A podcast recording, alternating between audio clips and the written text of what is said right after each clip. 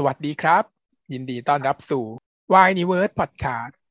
Podcast ที่จะมาเติมความวายให้กับชีวิตคุณพบกับผม Mr. Y และอาทิเชียค่ะวันนี้ก็เป็นเอพิโซดที่16แล้วของ Wineyverse Weekly อัปเดตเรื่องราววายรายสัปดาห์มาแล้วค่ะวันนี้สิคะคุณผู้ฟังวันนี้เรามากับคอนเทนต์แบบจุก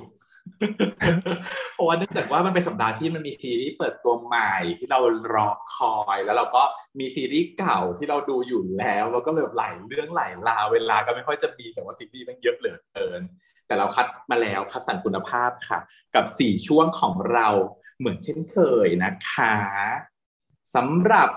Why Watching พิเศษเลยเราจะ watch กัน2เรื่อง เราทิ้งไม่ลงจริงๆค่ะเพราะว่าเราต้อง watching แล้วแต่ดาวต่อใน EP 2 กันนะคะแล้วก็น้องใหม่มาแรงอย่าง triage อันนี้ไม่พูดถึงไม่ได้จริงๆทั้งที่เราเป็นแบบ reactor ที่เป็นหมอด้วยยังไงต้องพูดเรื่อง triage ต้องพูดกันแบบ discuss กันแบบละเอียดยิบย่อยทุกคนชอบฟังเราหลังไม่มากันมากมายว่าแบบทำแบบนี้แล้วดีชื่นชอบเมื่อก่อนเหมือนที่เราแบบ discuss กันเรื่องเกี่ยวกับหมอแล้วเราให้เก็บความรู้อะไรอย่างเงี้ยคุณผู้ฟังชอบแน่นอนว่าห้ามพลาดซีรีส์ดีๆมันมาไม่มาพร้อมๆอีกนะก็ช่วงนี้นะคินพอชโอ้โหดีมากและแต่ดาวโอ้โหทัดใจมากแถมมาถึงเรื่องนี้อีกทรีอาร์คุณขาแต่ว่าตอนแรกก็กล่าวว่าถ้ามันแบบธรรมดาฉันก็จะเฉยๆนะแต่ว่าโอ้โหวันนี้สิวันนี้เพราะว่ามันฉายเมื่อวานใช่ไหม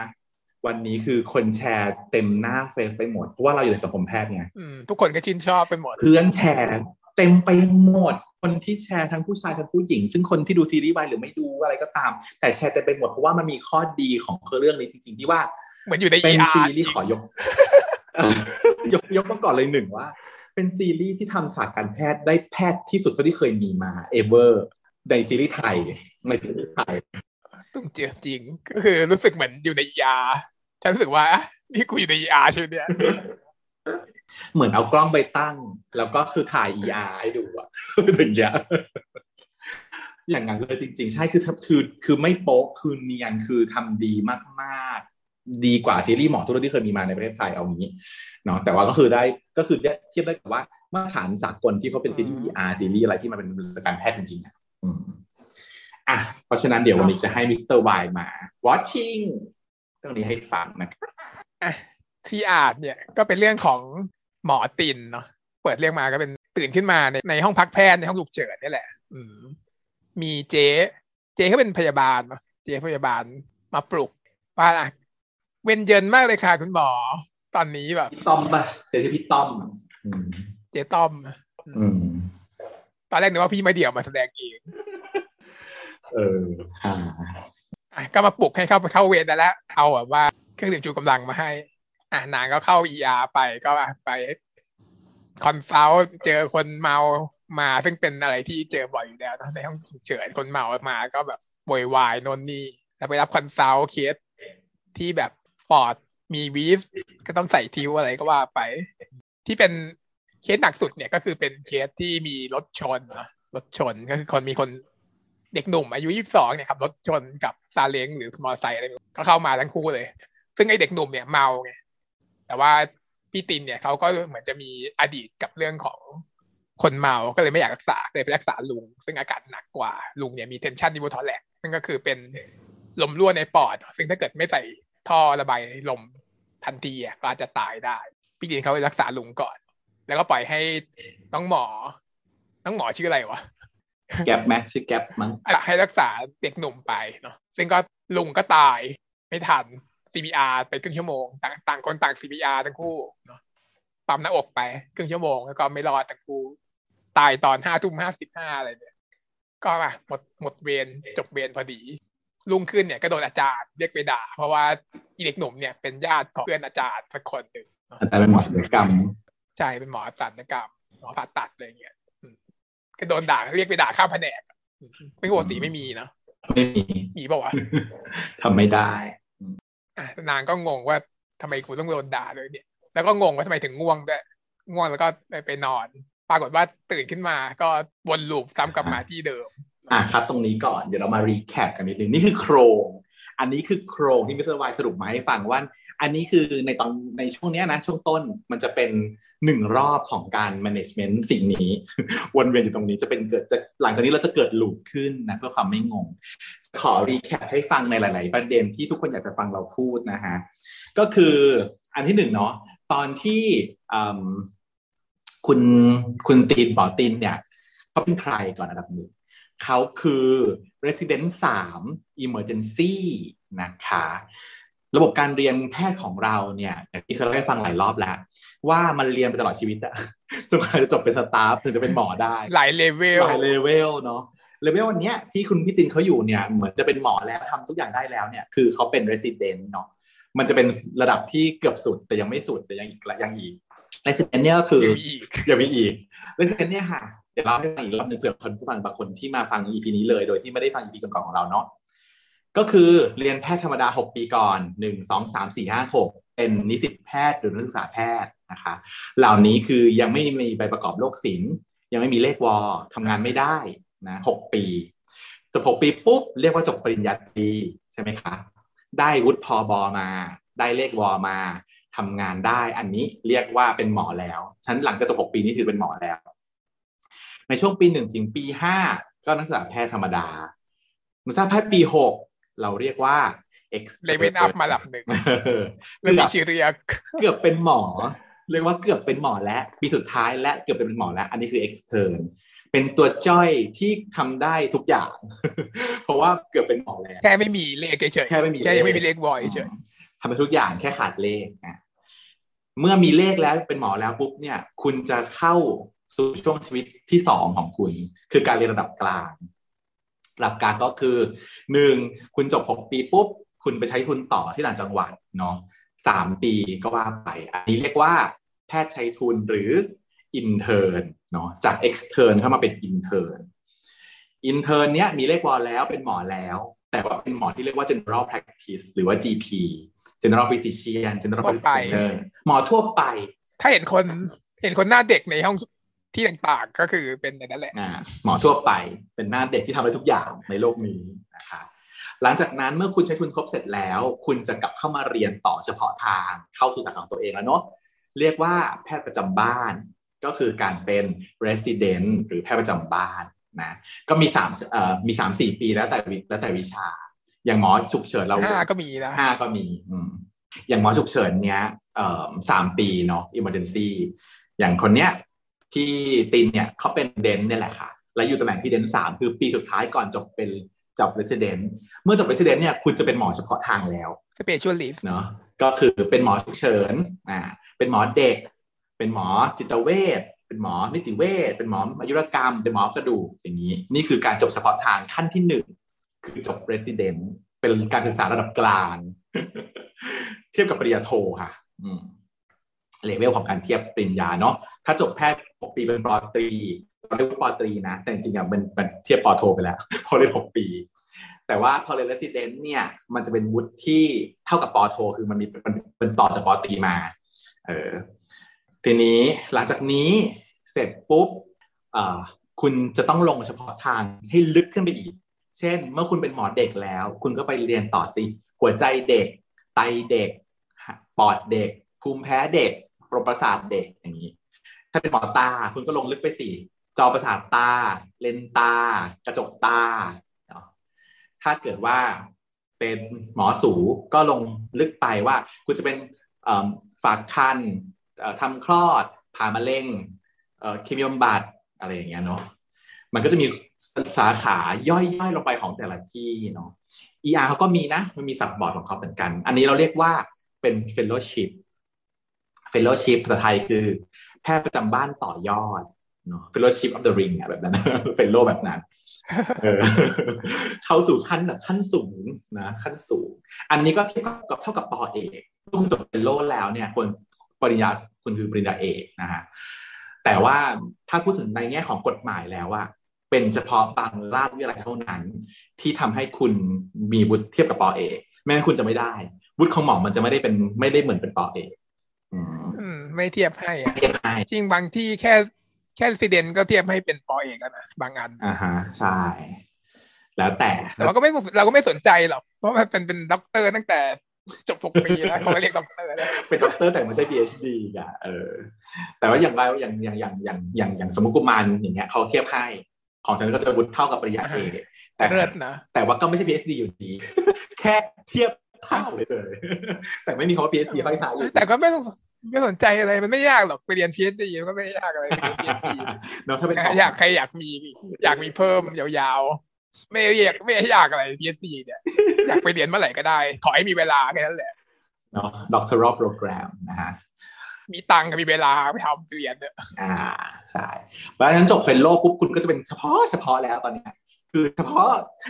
สุดๆแต่ว่าถามว่ามียิ่งกว่านี้อีกไหมก็มีอีกถ้าอยากจะลงลึกไปอีกก็มีอีกแต่ว่าส่วนใหญ่แล้วมันไม่แค่มีชื่อเรียกเปล่าวะไม่มีแล้วไม่มีชื่อจะเรียกแล้วไม่มีชื่อจะเรียกแล้วว่าจบเฟลโลแล้วคราวนี้มันจะเหลือแต่ว่าแค่ว่าไปทำอะไรให้มันอยู่ในฟิลของเราเฉพาะเจาะจงสุดๆไปเลยเช่นแบบว่า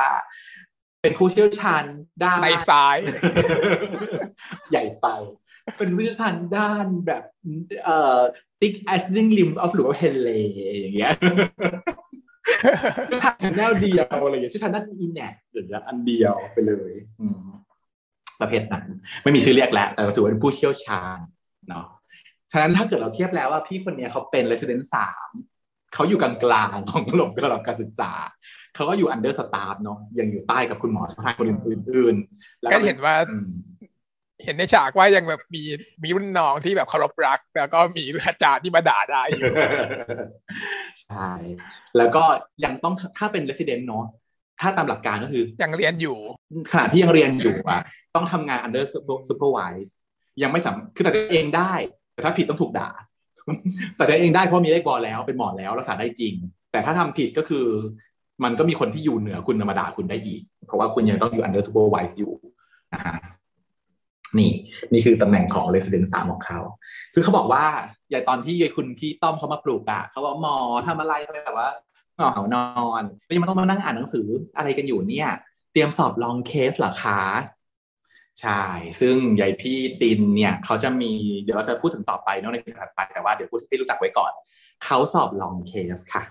คำว่าสอบลองเคสหมายความว่าเป็นการ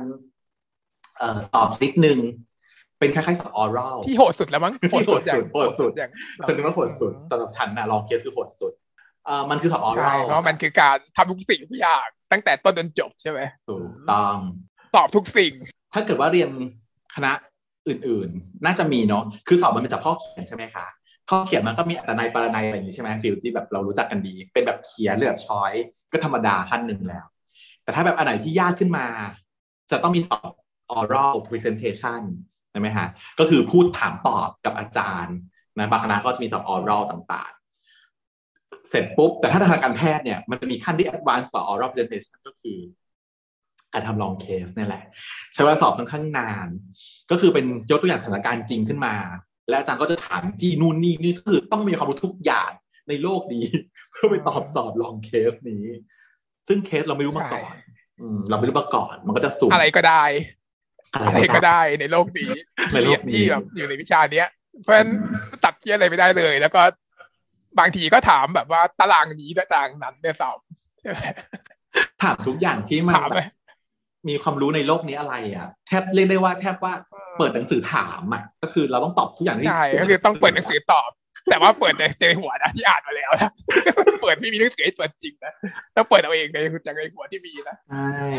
ถามทั้งแอปพลิเคชันคือถามทั้งการ management กับคนไข้กับถามทั้งเบสิกไซน์ที่เราอาจจะลืมไปแล้วนานแล้วต่างๆหลากหลายมากเนี่ยถามงานวิจัยอ่ะแล้วงานวิจัยเขาว่าไงบ้างล่ะก็ถามได้อ่านหรือเปล่าวิจัยหรือเอามาแอพพลายกับสังคมเอาข่าวมาถามว่าแล้วนักเรียนในทางกฎหมายจะว่ายังไงล่ะอย่างเงี้ยก็ยังได้ซึ่งลองเคสเนี่ยจะเป็นสิ่งที่ resident ทุกคนกลัวมากดียกตัวอย่างถ้าสมมติว่าอันนี้ยังดีนะเขาเป็นอาจารย์ในสถาบันสอบกันเองนะยกตัวอย่างของราชวิทยาลัยของอายุรแพทย์เขาแลกกันสอบด้วยค่ะเป็นแบบกลัวแบบเดี๋ยวจะให้เข้าข้างตัวเองไงเข้าข้างเด็กตัวเองใช่เขากลัวเข้าข้างตัวเองอย่างเช่นคุณหมออายุรกรรมที่เทรนที่ศิริราชต้องจับฉลากไปสอบที่จุฬาคุณหมอจุฬาไปสอบที่ต้องมงกุฎ หมอให้มงกุฎไปสอบที่รามาธิบดีอย่างเงี้ยค่ะก็คือไม่ได้สอบสถานตัวเองวนไปวนมาแล้วแต่ว่าจะแรนดอมไปยังไงเพราะฉะนั้นแทนที่ว่าครูจะช่วยตัวเองก็กลายเป็นว่ากลัวเด็กตัวเองไม่ผ่านใช่ไหมก็ต้องทำให้เด็กคนอื่นไม่ผ่านด้วยเพื่อที่ว่าอุ๊ยบ้าก็ทำไม่ขนาดนั้นไม่ขนาดนั้นแต่ว่ามันจะยากก็ใช่ก็คือมันก็คือต้องให้ทุกคนแบบว่าแต่จริงมันก็ต้องยากอยู่แล้วเพราะมันเป็นการแบบไฟนอลดิสติเนชันแล้วไงมันไม่มีอะไรยากกว่านี้แล้วไงใช่สอบแค่1คนน่ะเนาะ1คนสอบ1ครั้งอ่ะลองเคสเนี่ยครั้งหนึ่งในชีวิตแล้วเป็นสอบไฟนอลของคุณหมอที่จะต้องสอบลองเคสโชคดีมากที่ฉันจะบอกว่ารายชื่อฉันไม่มีหรอจะนึกว่าเธอมีนะเนี่ยมันต้องมีแต่ไม่มีอ่ะรายชื่อฉันไม่มีลองเคสรอดตัวไปที่ของฉันก็มีนะของฉันมีเป็นแบบก่อนสุดท้ายแบบเอาทุกสถาบันมารวมกันด้วยนะแล้วก็แบบถามอยากถามแล้วก็ถามแล้ว1ชั่วโมงอะไรอย่างเงี้ยก็คือเหมือนกับในฉากที่โชว์ในเรื่องนี้เลยอ่ะก็คือมีอาจารย์นั่งเรียงกันเป็นตับอย่างงี้วงล้อมขึ้นวงกลมแล้วเราก็ไปยืนอยู่ตรงกลางห้องแล้วก็โดนยิงคำถามปังๆตอบให้ได้ให้หมดนะใช่ไหมแบบนั้นเราได้เธอก็มีแบบนี้เป็นออรัลแบบนี้แต่ของฉันไม่มีโชคดีมากจริงๆแต่ของฉันน่ะสอบ4วันแล้วนะคะแต่ให้จัดได้สอบอะไรอีกก็เยอะไปแล้วสอบ4วันแล้วค่ะฉันสอบแบบว่าเขียนแบบมีทั้งแบบเอสเซ่มีทั้งช้อยสอบ2วันช้อยสอบทั้งหมด500ข้อเยอะชิบหายหอย500ข้อเขียน50ข้อ500ข้อบ้าเลยวะเยอะชิบหายต้องฉันสอบ4วันแล้วอ่านก็ปวดหัวแล้วแต่ก็อย่างว่านะเพราะเดลสันมันยัง4เล่มอ่ะนะใช่ตอนนั้นน่ะก็คือจะบอกว่าของกุมารแพทย์ทุกคนจะประกาศสอบก็คือโชคดีไม่มีลองเคสก็โอเคแต่ว่าของฉันข้อเขียนหนักมากสอบอ่ะตอนสอบคือต้องไปเช่าโรงแรมอยู่อ่ะเพราะว่ามันสอบ4วันติดๆแล้วสอบที่ราชวิทยาลัยต้องไปอยู่โรงแรมตรงนั้นเพราะว่าไม่อยากเดินทางแล้วอยู่ไปเลย4วันมึงสอบไปเลยเดี๋ยวเวลาอ่านหนังสือก็อยู่ตรงนั้นแล้วก็อ่านแล้วก็สอบเสร็จแล้วก็อ่านแล้วเข้าไปสอบเสร็จแล้วก็อ่านเข้าไปสอบอย่างเงี้ย4วันติดๆช้อย500แล้วก็เขียน50นะ50หน้ากระดาษข้อละหนึ่งหน้ากระดาษจับวงการของฉันก็นึกว่าเยอะเลยนะ200ข้อก็นึกว่าเยอะแล้วนะช้อย200ข้อเขียน 20-30 ข้อของไปที่เชียร์2เท่านี่ยังไม่รวมกับออสกี้ที่แบบว่าอีก15สเตชั่นก็มีเหมือนกันมันก็มีทุกที่เนาะออสกี้แต่ออสกี้ของฉันแยกสอบก่อนไฟนอลจะเหลือแค่2อย่างคือข้อเขียนนั่นแหละอันนี้ก็เป็นข้อสอบแบบหนึ่งของที่พี่เขาสอบอันนี้คือลองเคสนะที่เราให้ฟังก็ถือเป็นเรื่องสนุกสนานดีอะลองเคสเนี่ยมันด้วยความที่เราไม่รู้ว่ามันจะเป็นอะไรแล้วเราก็ต้องเตรียมตอบแบบไม่รู้มาก่อนแต่ถ้าเกิดอยู่ในสถาบันเดียวกันเนี่ยยังจะดีนะยังมีแบบเทคนิคได้สมมติว่ามันมีเคสจริงๆอย่างเงี้ยเห็นหน้าคนถามอาจจะรู้นึกออกว่าจะถามเรื่องอะไรหรือว่าหลอกถ้าอยู่ในสถาบันเดียวกันน่ะมันก็ยังเหมือนแบบหนึ่งคือรู้จักอาจารย์ใช่ไหม2คือเห็นคนไข้เราอาจจะเตรียมไว้ก่อนได้เพราะว่าส่วนใหญ่เขาเอาเคสจริงมาออกก็ต้องถ้าเรารู้เนาะเราก็เตรียมก่อนว่าอุ๊ยแบบมีคนไข้มีเคสอะไรบ้างแต่ว่าอันนี้เป็นแบบเป็นอันนี้เป็นลองเคสกันในกระดาษหรือเปล่าใช่เท่าที่เห็นที่พี่ตินก็สอบเป็นลองเคสปลอมแต่ว่าเป็นของจริงเนี่ยมันจะเป็นคนไข้จริงมาด้วยเนาะใช่ให้ตรวจร่างกายถ้าเป็นของเม็ดอย่างเงี้ยเห็นเองจริงว่ามันเป็นยังไงอะไรอย่างเงี้ยอาจารย์จะต้องไปเตรียมของเนี่ยคนไข้ไว้ก่อนแล้วมันของเมียเนี่ยที่เพื่อนเล่าให้ฟังก็คือมันมีเคสแบบแรมหาแรที่อาจารย์รู้จักแล้วก็แบบว่านัดมาอย่างเงี้ยเคสแบบชื่อโรคอะไรชื่อโรคที่พูดไม่รู้จักชื่อโรคที่เป็นคน4ชื่อคน4คนมาเรียงกันเราไม่รู้จักแล้วแบบมีคนนี้อยู่ซึ่งตรวจแล้วเจอที่หาเลยรู้สึกเราไม่รู้จักอีกอาจารย์ก็ไม่รู้จักฉันจำไม่ได้ใช่เพราะว่าพวกนี้มันจะเป็นเป็นโรคแบบซินโดรมิกซึ่งมีคลินิคอลต้อง follow up คนไข้พวกนี้จะไม่ได้มาบ่อยจะมาแค่แบบปีละครั้ง2ครั้งอาจารย์นัดเจอทุก6เดือนอะไรเงี้ยแต่ถ้าจะสอบปุ๊บเนี่ยเขาจะเก็บไว้แล้วเขาก็จะบอกคนไข้ว่าคนไข้ขาเดี๋ยวแบบจะมีสอบน้องresident นะคะเดี๋ยวรบกวนนัดกันรอบหน้าเดี๋ยวจะขออนุญาตให้น้องมาสอบตรวจร่างกายคนไข้นะคะเดี๋ยวมาเจอกันรอบหน้านะคะ6เดือนเอาเป็นตอนวันนี้เป็นวันที่จะสอบน้องพอดีอย่างนี้เขาเตรียมคนไข้ไว้ก่อนแล้วแล้วก็นัดมาสอบLawrence Moon ประเด็น Middle Syndrome เพราะแบบพอเป็นไข้คนไข้จริงอาจจะยากยิ่งกว่าสอนเด็กเศษกระดาษนะเพราะว่าเศษกระดาษมันก็ต้องบอกมาว่าตรวจเจออะไรใช่ป่ะแต่คนไข้จริงมึงก็ไปเติมเองก่อนเองเจอไหมมึงก็แบบว่ายกแขนขึ้นมาว่ายกขึ้นแขนขึ้นมาแล้วที่ประจอนเร็วขึ้นดังขึ้นไหมอย่างเงี้ยใช่ต้องเปิดต้องตรวจได้จริงตรวจได้จริงต้องหาทีว่าแบบว่าใต้จักรแลของเขามีเฟรคเคิลไหมอย่างเงี้ยถ้ามึงไม่ถ้าเกิดว่าทางของคนเนี้ยมีแบบว่า axillary freckle แล้วอยู่ไม่เปิดจักรแลแล้วไม่ดูอยู่ก็ผิดแล้วจ้าโลกเนี้ย axillary freckle เนี่ยใน neurofibromatosis อย่างเงี้ยไม่เปิดอย่างเงี้ยหรือเคสที่เคยเล่าให้ฟังอ่ะคนไข้อ่ะมีต่อมน้ำเหลืองโตอ่ะแต่ว่าไอเราก็คำไปดิต่อมน้ำเหลืองหน้าหูที่คอที่ไหล่จักรแลคำไปดิโตอยู่ตรงข้อศอกไม่ใช่อยู่ในข้อเลยข้อศอกโอ้ยโหดมากอีพิโทเคลียร์โหนดโตเนี่ยฮะฉันจะเจอเนี่ยอุ้ยพมเป็นทีบีลิมโหนดที่เป็นโตอยู่ที่อีพิโทเคลียร์ก็คือข้อศอกเมาส์ให้คุณฟังคือหมายความว่าปกติแล้วว่าต่อมน้ำเหลืองโตอ่ะที่มันคอมมอนน่ะเดี๋ยวก็โตกันที่คอที่หน้าหูหลังหูตามข้อพับต่างๆตามข้อพับเช่นแบบรักแร้และขาหนีบใช่ไหมฮะแพทย์เชียร์ตรวจหมดแล้วแล้วก็ไม่เจอเลยแต่ว่าโชคดีมากเคสนี้ที่ไปเชียร์สอบอ่ะไปเชียร์รู้ รู้จักคนไข้แล้วก็จำได้ว่าเขาอ่ะเป็นวันโรคต่อมน้ำเหลืองแต่ตอนที่ไปสอบอาจารย์น่ะมันไม่ใช่เคสฉันแค่รู้ไดแอกรู้วินิจฉัยเฉยๆฉันก็เลยไปตรวจคำไปคำไม่เจอว่าต่อมไหนวะอยากจะตอบว่าที่มีลิมโนดใจจะขาดเพราะรู้อยู่แก่ใจว่าคนนี้มันจะมีลิมโนด แต่คำไม่เจอจนกระทั่งนึกออกว่าเฮ้ยเลยเป็นคำที่ข้อศอกค่ะว้าเจอพอดีอีพิโทเคลียร์โหนดโตเป็นลมกับตายแหละถ้าไม่รู้ก่อนนะผิดแน่นอนไม่รู้ชัวร์ๆว่าคนเป็นใครไปคำเจอวะที่ศอกนั่นแหละนี่คือความโหดเป็นความโหดของข้อศอกของเคสมันเป็นเช่นนี้คุณฉะนั้นพี่ตินน่ะเขาสอบไม่ผ่านเนาะก็ไม่แปลกเขาเลยบอกว่าเดี๋ยวไม่แปลกแล้วเดี๋ยวต้องสอบใหม่เขาก็เลยต้องนั่งเตรียมตัวทันนี้เคสแรกที่พี่เขามาเจอคือเคสที่เธอบอกว่าเป็นเคสคนเมาใช่ไหมแล้วพูดภาษาจีน อันนี้คลาสสิกโซคลาสสิกคือหมอเราเนี่ยมักจะเป็นผู้ภาษากลางไม่รู้เหมือนกันแต่ว่าก็มีแหละที่เป็นทุกคนมาจากทั่วประเทศอยู่แล้วเนอะคนเรียนหมออะแต่ว่าไม่ไปในที่ที่เป็นบ้านตัวเองไม่ไปที่บ้านภาษาตัวเองใช่มันอาจจะไม่ได้ไปในที่ตรงนั้นไงใช่ไหมมันจะต้องไปเรียนเช่นสมมติว่าเราเป็นคนอีสานแต่เราสอบติดเป็นเลเซอร์ที่เชียงใหม่เราก็ต้องไปเชียงใหม่ใช่ป่ะเพื่อมาเจอภาษาถิ่นอื่นหรือเราเป็นคนนนทบุรีเราไปเป็นข้าราชการที่หนองคายเราก็ต้องไปเจอภาษาถิ่นหนองคายเพราะฉะนั้นการสื่อสารที่ไม่เข้าใจกันแล้วเราพูดภาษาถิ่นไม่ได้เนี่ยเป็นหนึ่งในอิชชูที่เป็นประเด็นเนาะพอหมอผู้ภาษากลางอ่ะบางทีเขาไม่ค่อยเชื่อถือนะแล้วเขาก็จะชอบหมอที่พูดภาษาถิ่นเขาได้มากกว่านี่ก็เป็นส่วนหนึ่งแล้วก็คนเมาเนาะอันนี้เป็นเรื่องที่เราพูดไปแล้วว่าเขาโวยวายมากว่าเขาด่วนเพราะว่าหัวเขาแตกเลือดไหลจะเข้าตาอยู่แล้วเขาก็เลยโวยวายกับพี่ตินว่าคือกูเนี่ยนะไม่ด่วนเลือดกูจะไหลเข้าตาอยู่แล้วถ้าตากูบอดจะว่ายังไงในครั้งแรกพี่ตินก็ตอบสนองด้วยความรุนแรงนะก็คือด่ากลับว่าคุณมันไม่ด่วนรู้ไหมว่าความเร่งด่วนของคุณมันไม่ใช่แล้วก็มีทรีอาจขึ้นมาแบบอย่างไวไม่รู้ว่าเพื่อนดูแล้วอ่านทันหรือเปล่าแต่ถ้าคนฟังช่องเราอธิบายไปแล้วนะคะเมื่อ EP ก่อนฉะนั้นไปเปิดย้อนฟังดูได้ว่าการแบ่งทรีอาจเป็นยังไงด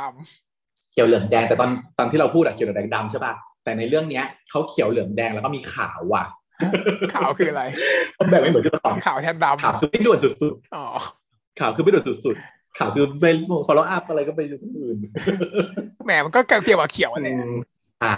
ฉันก็เลยรู้สึกว่าเอ๊ะเขาแบ่งทรีอาจไม่เหมือนเราแต่ว่าเข้าใจว่าการแบ่งทรีอาจมันขึ้นอยู่กับสถาบันเนาะมันไม่ได้มีมาตรฐานตรงกลางแต่ว่าโดยทั่วไปแล้วมันจะเหมือนกันคือเขียวเหลืองแดงตรงกลางนั่นแหละแต่ว่าดำขาวนี่แล้วแต่ที่ตอนนี้พี่เดนเนี่ยที่พี่ตินใช่ไหมพี่ตินเนี่ยเขาก็ management จะสังเกตว่าในฉากที่อยู่ใน ERคุณจะเห็นว่ามีหมอหลายคนมีพยาบาลหลายคนแต่ชุดคล้ายๆกันหมดเลยอ่ะเนาะเหมือนกันแต่จริงๆมันจะมีเลเวลของการคำสั่งเนาะใน ER เนี้ยจะมีคุณพยาบาลที่เป็นพยาบาลวิชาชีพอยู่ประมาณสัก 4-5 คนมีผู้ช่วยพยาบาลอยู่ด้วยในนั้นที่ไม่ใช่พยาบาลวิชาชีพ เขาเรียกว่า PN กับ RN เนาะย่อมาจากอะไรบ้างกูก็จะเห็นคุณพยาบาลเนี่ยมีหลายคนใช่ไหมคะมีทั้งคุณพยาบาลคุณผู้ช่วยพยาบาลเนาะซึ่งมันจะมีแบบตัวย่อหลายอัน PN RN แล้วก็ NA ตัวคนที่ใหญ่สุดเนี่ยคือ RN Register Nurse คุณพยาบาลวิชาชีพเนาะส่วนลองลงมาก็คือ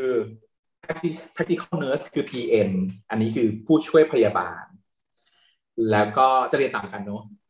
RN เขาจะเรียน4ปีปริญญาเนาะปริญญาคือพยาบาลปกติส่วน PN เนี่ยผู้ช่วยพยาบาลเนี่ยเขาจะเรียนปีหรือ2ปีแล้วแต่สถาบันได้แบบอนุปริญญาหรือประกาศนียบัตรประกาศนียบัตรส่วน NA นี่คือเป็นพนักงานช่วยเหลือคนไข้ก็คือ Nurse Assistant อันนี้ก็จะเป็นเหมือนคล้ายๆเพียบเวรเปรย์อะไรอย่างนี้ไม่ต้องเรียนสามารถสมัครได้เลยสำหรับ NA อาจจะเรียนเบื้องต้นอาจจะ1ปีเป็นแบบประกอบอาจจะจบม .6 แล้วก็ไปฝึกอะไรมานิดนึงอะไรมันจะมีหลายเลเวลของพยาบาลก็จะมีเลเวลแบบนี้ของหมอก็เหมือนกันจะมีตั้งแต่ถ้าเกิดเป็นหมอแล้วเนาะต่ำสุดก็ต้องเป็นอินเทิร์นถูกไหมฮะจบจากโรงเรียนแพทย์มาแล้วมาอยู่ประจำอยู่ที่ ER แล้วเป็นอินเทิร์น ER แล้วก็จะมี resident ER cover อีกทีนึงซึ่งเรียงลำดับไป1, 2, 3เนาะซึ่งในเรื่องนี้ฉันไม่แน่ใจว่าน้องแก๊ปอ่ะคุณหมอที่เป็นผู้ตอนนั้นน่ะเป็นอะไรเป็นอินเทิร์นหรือเปล่านะเขายังไม่ได้พูดแต่น่าจะ resident 1, 2นะน่าจะมี3คนน่ะได้เป็น 1, 2เพราะว่าส่วนใหญ่แล้วถ้าเกิดมี resident มันไม่มี intern ในที่มี resident มันไม่มี intern แต่แล้วแต่ที่บางทีก็จะมี resident ที่ cover intern ก็แน่ใจนะอ่ะเดี๋ยวเราคงผู้ฟังไปดูแล้วบอกมาบอกด้วยว่านางเป็นใคร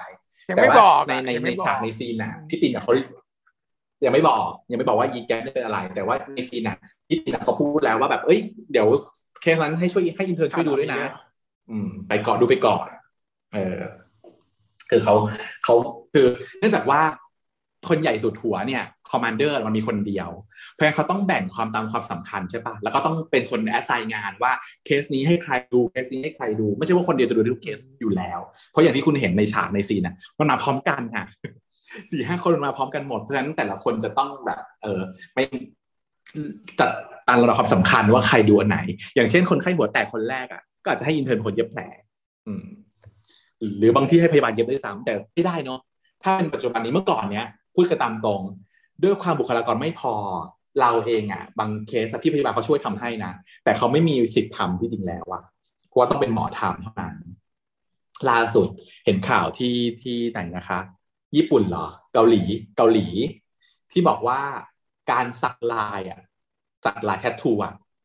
ต้องเป็นหัตถการที่ทำโดยแพทย์เท่านั้นก็ได้ลายไม่สวยแน่นอนลายอาร์ติสไม่มีสิทธิ์ทำเพราะว่าถือเป็นการทำหัตถการกับร่างกายของผู้ป่วยให้แพทย์ที่มีใบประกอบเท่านั้นที่ทำได้นอกนั้นทำไม่ได้เป็นการตีความกฎหมาย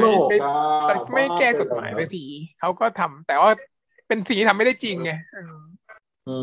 เพราะยังไงจริงๆใครแพทย์จะไปวาดรูปให้เธอได้วะแล้วใครจะไป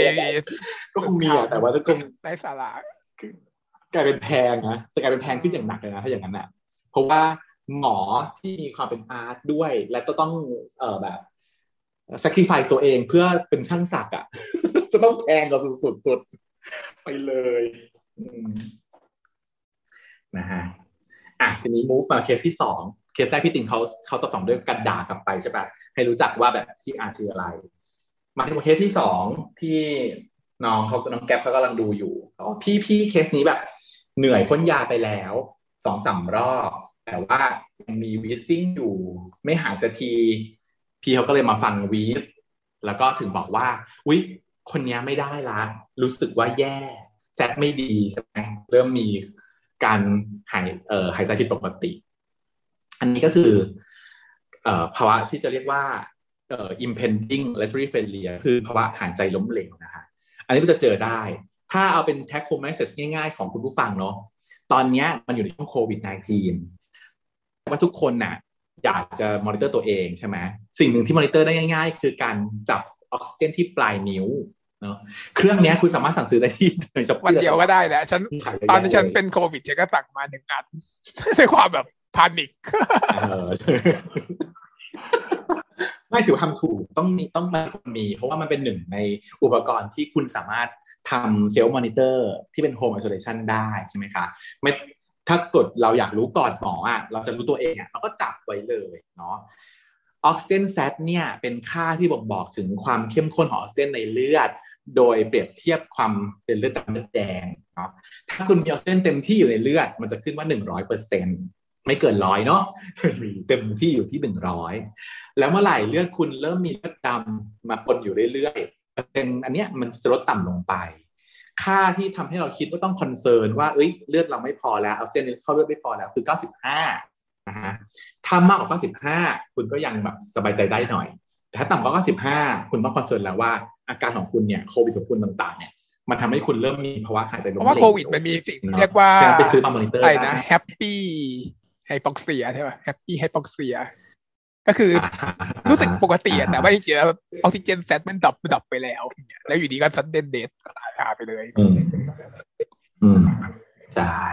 เพราะโดยปกติแล้วเนี่ยมันจะเหมือนในเคสในกรณีตัวอย่างที่เราเห็นกันในซีรีส์ก็คือเหนื่อยพอตรวจร่างกายฟังเจอเสียงวีสอันนี้มันทำชัดเจนแหละว่าเหนื่อยแล้วออกซิเจนจะต่ำเหมือนแค่80กว่านะในเคสนี้แต่ถ้าเป็นโควิดนะคุณจะยังดูปกตินั่งได้รู้สึกเหนื่อยนิดหน่อยแต่ว่าไม่ได้ดิวขอฟังปอดแล้วก็ปกติแต่ออกซิเจนแซดในเลือดคุณต่ำแล้วอย่างเงี้ยค่ะเพราะฉะนั้นก็ไปซื้อมามอนิเตอร์ได้เนาะเป็นเรื่องที่เราจะฝากไว้ซึ่งแมเนจเมนต์ของคนไข้รายนี้เมื่อออกซิเจนแซดดรอปพี่ตินเขาบอกว่าจะใส่ทิ้วเลยเนาะเรียกพยาบาลว่าพี่ครับเอาทิ้วมาเบอร์ 7.5 แล้วก็อะไรมันจำไม่ได้เหมือนจริงเหมือนจริงสุดๆเรียกทิ้วมาเพราะว่าต้องคำนวณขนาดให้มันเหมาะกับน้ำหนักตัวของคนไข้เนาะเสร็จแล้วเหมือนจริงยิ่งกว่านั้นก็คือเขาเซตติ้งคนไข้ก่อนใส่ด้วยดีมากเราจะติ๊กถูกให้เลยครบเห็นไหมครับว่าเขาหันมาบอกครบอามอสกี้สอบผ่านพี่ตินเนี่ยสอบผ่านเขาเดินมาบอกคนไข้ว่าคนไข้ครับตอนนี้คนไข้หายใจเหนื่อยนะครับแต่ไม่ต้องกังวลนะครับเดี๋ยวหมอจะใส่ท่อช่วยหายใจกับคนไข้เพื่อช่วยให้คนไข้หายเหนื่อยคนไข้อาจจะรู้สึกไม่สบายตัวรู้สึกเจ็บบ้างเล็กน้อยแต่ว่าอันนี้เป็นการทำเพื่อช่วยเหลือคนไข้ฟีลลิ่งการคอนซัลติ้งก็จะประมาณนี้เวลาเราต้องพูดคนไข้ถ้ายังรู้สึกตัวอยู่ตอบสนองกับเราได้จะทำพัฒนาอะไรกับเขาต้องขออนุญาตก่อนแต่ว่าถ้ามันเป็น life threatening condition คือภาวะฉุกเฉินทำให้คนไข้ตายหมอสามารถให้การช่วยเหลือได้แม้คนไข้ไม่ยินยอมถ้าแล้วว่ามันทำให้เขาต้องเสียชีวิตเนาะหรือว่าคนไข้ไม่อยู่ในฐานะที่จะให้การตัดสินใจอะไรกับเราได้ยกเว้นเขาแสดงเจตจำนงไว้อย่างชัดเจนแล้วเช่นพอพูดกับใครผู้คนเขาหยิบหนังสือออกมา ยื่นใบให้เป็นใบที่เขียนไว้ว่าข้าพเจ้าจะไม่ขอใส่ท่อช่วยหายใจหรือไม่ขอรับการกู้ชีพไม่ว่ากรณีใดๆก็ตามลงชื่อมีทนายมีพยานหลักฐานครบถ้วนอันนี้สามารถแสดงเจตจำนงได้ว่าจะไม่ทำแต่โดยทั่วไปแล้วหมอมีสิทธิ์ที่จะทำเนาะในการกู้ชีพคนไข้ในช่วงฉุกเฉินแบบนี้ซึ่งก็ไม่รู้แหละคนนี้ไม่รู้คนไข้ตอบหรือเปล่าแต่พี่เขาขอแล้วแหละบอกแล้วแจ้งแล้วแล้วก็ออกมาใส่แต่ระหว่างนั้นเองอีเคสฉุกเฉิน2เคสเข้ามาพอดีใช่ไหมขาอุบัติเหตุซึ่งไอ้เคสแบบนี้อันตรายมากเพราะเราไม่รู้ว่ามันเกิดอะไรขึ้นกับเขาบ้างพร้อมจะตายว่างั้นเถอะตายยิ่งกว่าอย่างคนไข้คนเหนื่อยเนี้ยถ้าไม่ใส่ก็อาจจะตายนะแต่เป็นการจะตายแบบในมือเรารู้เราพอจะเป็น manage ได้พี่เขาก็เลยต้องปลีกตัวไปแล้วก็สั่งให้ยายน้องใส่ทิ้วเคสนี้ไปใช่ไหมจะเป็นที่ข้อควายของยายน้องคืออะไรใส่ทิ้วไม่ได้ค่ะเก๊กๆกังๆของเงินซึ่งจริงๆยายน้องนี่เป็นหมอจริงนะแสดงเป็นการแสดงเลยตามบทจริงนางก็ใส่ได้แหละเป็นการเล่นตามบทการเล่นตามบทเพราะว่าจริงๆในที่นี้ทั้งหมดเนี้ยคนที่ใส่ได้ที่สุดคือน้องโอ๊ตแหละจะใส่ได้จริงๆการที่ซีรีส์มันเหมือนจริงอะพอมีน้องโอ๊ตอยู่เลยนะฉันว่าพอมีหมอจริงเล่นเลยแหละมีคอนซัลท์ฉันดูอันนี้นะฉันดูรายชื่อทีมงานทั้งหมดไม่มีคอนซัลท์หมอถึง2คนเลยทีเดียวซึ่งคนหนึ่งก็คือแซมมอนนั่นแหละแซมมอนก็เป็นหมอเองด้วยใช่ส่วนน้องโอเรื่องหมอสกินเนาะอาจจะไม่ได้ให้คำปรึกษาเท่าไหร่นางเรียนมานางต้องให้ได้แต่ว่าฉันมั่นใจว่าน้องเป็นลูกศิษย์ฉันแล้วน้องเป็นน้องที่แบบเป็นน้องที่เก่งยังไงเป็นหมอมีเลขบอยยังทำได้อยู่ก็ใส่ไม่ได้ปัญหาของเขาคือคนที่มีประสบการณ์น้อยเนี่ยนะคะในการใส่ท่อช่วยหายใจเดี๋ยวบางทีใส่เบลดก็คือเครื่องมือเนี่ยเข้าไปยกปุ๊บเนี่ยงัดปากแล้วมันไม่เห็นน้องเขาบอกว่าพี่ครับผมมองไม่เห็นโบโก้คอร์ดเลย มีแก้ปัญหามีสองอย่างอันที่หนึ่งก็คือทำยังไงให้เห็นคือโดยทั่วไปแล้วว่ามันถ้าเป็นชั้นนะชั้นใส่ปลายนะก็คือถ้าเกิดเราอันนี้แต่ว่าเข้าใจก็คือทุกคนที่ใส่มาล้านอันแล้วอ่ะทุกคนก็จะรู้สึกว่าอ่ะฉันสามารถปลายได้ก็คือเนี่ยใส่มาล้านครั้งแล้วใส่ไปตรงเนี้ยแม่งเข้าได้ประมาณนี้เนาะบลายคือไม่ต้องมองเห็นครับคุณผู้ฟังขาบลายก็แปลว่าเราใส่ท่อเบรดไปแล้วปุ๊บยกขึ้นมาปุ๊บอุ้ย position มันไม่ได้เลยมองไม่เห็นว่าตัวโวลคอร์ดของข้าอยู่ตรงไหนจะไม่สามารถใส่อีท่อผ่านโวลคอร์ดไปได้ถ้าเกิดว่าเป็นเคสที่เรารู้สึกว่ามันไม่ได้มีความเสี่ยงอะไรอย่างอื่นเนาะก็สามารถไม่ต้องมองก็ได้ใส่ตามความรู้สึก เข้าไปแล้วค่อยเทสดูว่ามันเข้าไม่เข้าทีหลังก็สามารถพอทำได้เนาะโดยการใช้แบบใส่คือการที่มองไม่เห็นเนี่ยแปลว่าตัวโฮคอร์ดอ่ะมันเบี้ยวมันพลิกไปอยู่ข้างหน้าเป็นคอร์ดอันทีเรียซึ่งถ้าเกิดว่าอยากจะเห็นเนาะก็ให้พี่พยาบาลเนี่ยเขาเข้ามาช่วยกดตรงคอเนี่ยให้อีตัวช่องอ่ะมันเหมือนในเคสเนี้ยเขาให้พยาบาลมาช่วยกดให้มันลงมาให้มันมองเห็นชัดขึ้นหรือเราอาจจะใช้ใส่สไตเลสคือใส่แกนเหล็กเข้าไปซึ่งอันนี้เขาก็ใส่นะใส่สไตเลสแกนเหล็กเข้าไปในตัวท่อเพื่อทำให้ท่อเนี่ยปกติมันเป็นรูปตรงๆใช่ไหมคะก็งอมันให้เป็นรูป J ตัว J เป็น J shape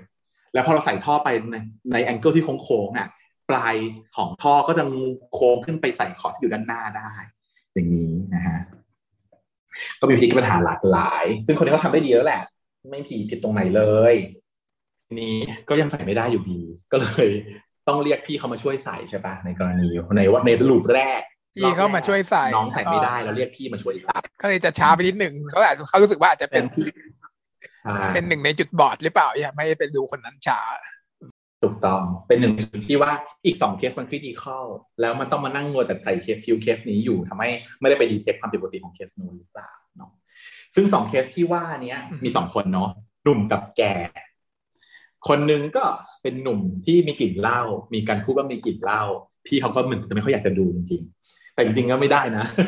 ยิ่งเมามาเนี่ยยิ่งยากเนาะในการดูเพราะว่าประเมินภาวะสติสตังอะไรมันยากอย่างคนเนี้ยน้องอ่ะไม่ได้ตอบสนองอะไรเลยนะบอกว่ามีกลิ่นเหล้าจะทำให้เกิดความผิดพลาดทางการแพทย์อันดับหนึ่งเลยก็คือว่าเข้าใจว่าที่เขาหลับอยู่เพราะไม่มีหลักมั้งไม่มีใครเข้าใจแล้วมีตัวคิดไปแย่ไว้ก่อนต่อว่าเฮ้ยเหรอเฮ้ยเป็นอันดับหนึ่งเลยคือที่อยู่มาคือเมาหมอ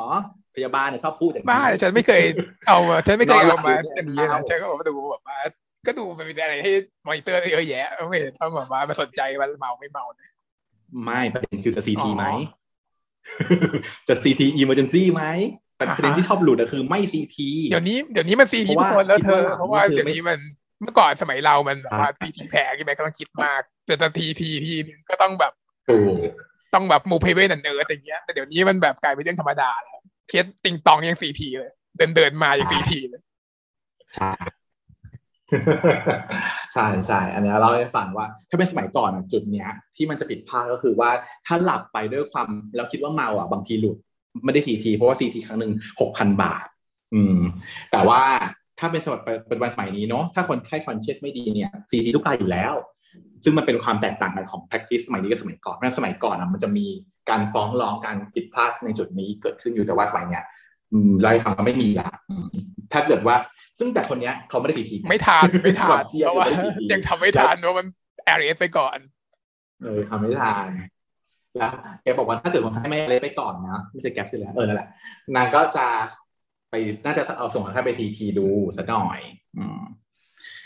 ทีนี้แต่คนไข้คนนี้มันมาพร้อมกับอีกคนนึง